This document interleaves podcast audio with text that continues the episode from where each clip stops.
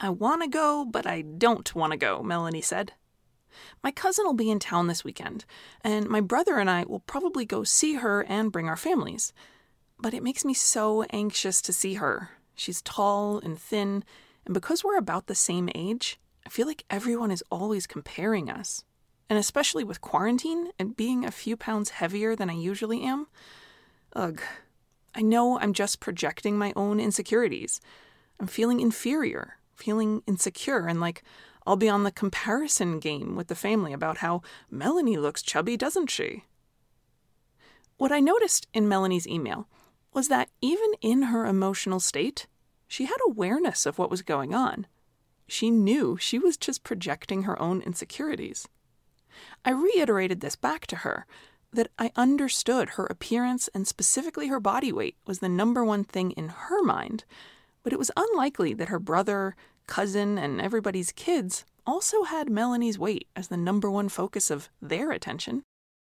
Yet, her feelings were very real, and I knew the anxiety wouldn't just evaporate from this one recognition. We still had a lot more to discuss. I wanted to help her get to the weekend without binging, it was still two days away, as well as get through the visit without suffering stress and have her actually enjoy herself and find other things to focus on than what she weighs or how much her cousin weighs. This is the Breaking Up with Binge Eating podcast, where every listen moves you one step closer to complete food freedom. Hosted by me, Georgie Fear, and my co coach, Mary Claire Brescia. I've had the benefit of working with Melanie for several months, so I've gotten to know her really well. I know what she wants, what bugs her, what stresses her out, and what skills of hers are already really strong. I'm familiar with what emotions and thought patterns typically lead her to binge or eat past comfortable fullness. I know that for her to reach complete freedom from binge eating, we'll need to make improvements in two areas. One, I know we can reduce much of the distress she feels because it's self imposed. I mean, no one gets up and thinks, oh yeah, I'm gonna heap that pressure on myself so high today, it'll be totally crushing, can't wait. But without meaning to, Melanie is like many of my clients who put immense pressure on themselves accidentally. They're just trying to reach their aspirations and live a meaningful life.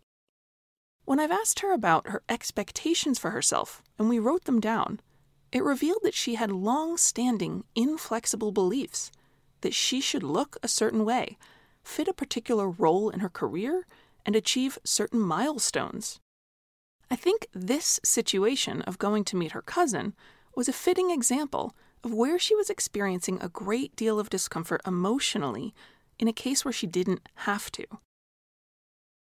Second, I know that in the past, emotional states like this one have led her to feel urges to binge eat so I wanted to make sure in our work together that we tackle plenty of times like this where unpleasant emotions are coming up. If she had a perfect, easygoing six months with me and zero stress, we couldn't make progress in a way. It's good to have a challenge pop up to practice on.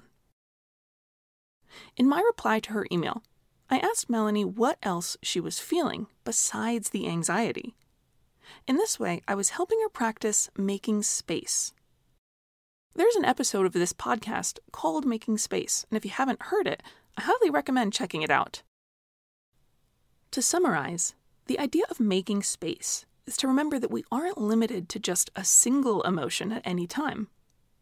Some feelings feel so big and intense that they seem to block out everything else, like a total eclipse blocks out the light of the sun.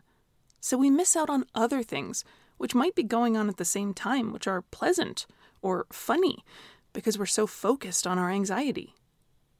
I wanted to nudge Melanie to look around the anxiety and see what else she was feeling. She responded that she could tell she was also feeling tired. And then she added the words insecure, hypocritical, and disappointed in herself. I applauded her for sharing and recognizing them, and then open the discussion on what we could do. I explained. I see four options here. One, we can do nothing. That's a legit, healthy choice. and it's preferable in terms of long term outcome compared to binge eating. If you want to do nothing, you just go on with your normal day, normal life. Emotions come along for the ride. You will feel them for a while, but they won't last forever. They will move on, and you'll feel better. This is a perfectly healthy, acceptable approach to take. Two, you can respond to these feelings with deliberate self compassion. Practicing self compassion means being moved by your own suffering and having a desire to help, care for, and love yourself, just as you would if you were feeling compassion because you saw someone else in a moment of pain. This will reduce the amount of suffering you feel, probably even faster than option one. Third, you can binge eat to try and get away from your feelings or create a diversion. You know how this one goes. The brief moment of escaping the feelings is followed by them returning, and plus, now you feel even more unhappiness. Fourth, you can increase the feelings of anxiety, insecurity, and self doubt by focusing on them, worrying more, playing out worst case scenarios in your mind, and creating supporting stories that you actually are inferior, looking for information that confirms you're an imposter. No one does this on purpose, but people do it all the time, and it definitely makes you feel worse. Some people spend time doing this, feeling worse and worse, and then they go to option three and binge eat.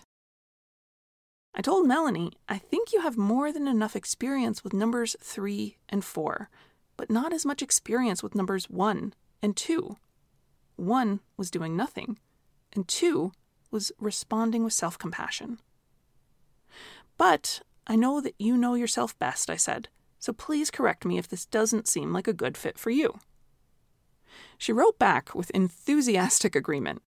She said she feels so good at labeling the emotions, but then is like, what do I do? What do I do with this?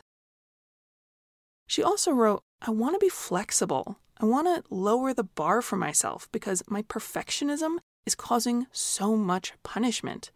To me, they're two sides of the same coin perfectionism and punishment.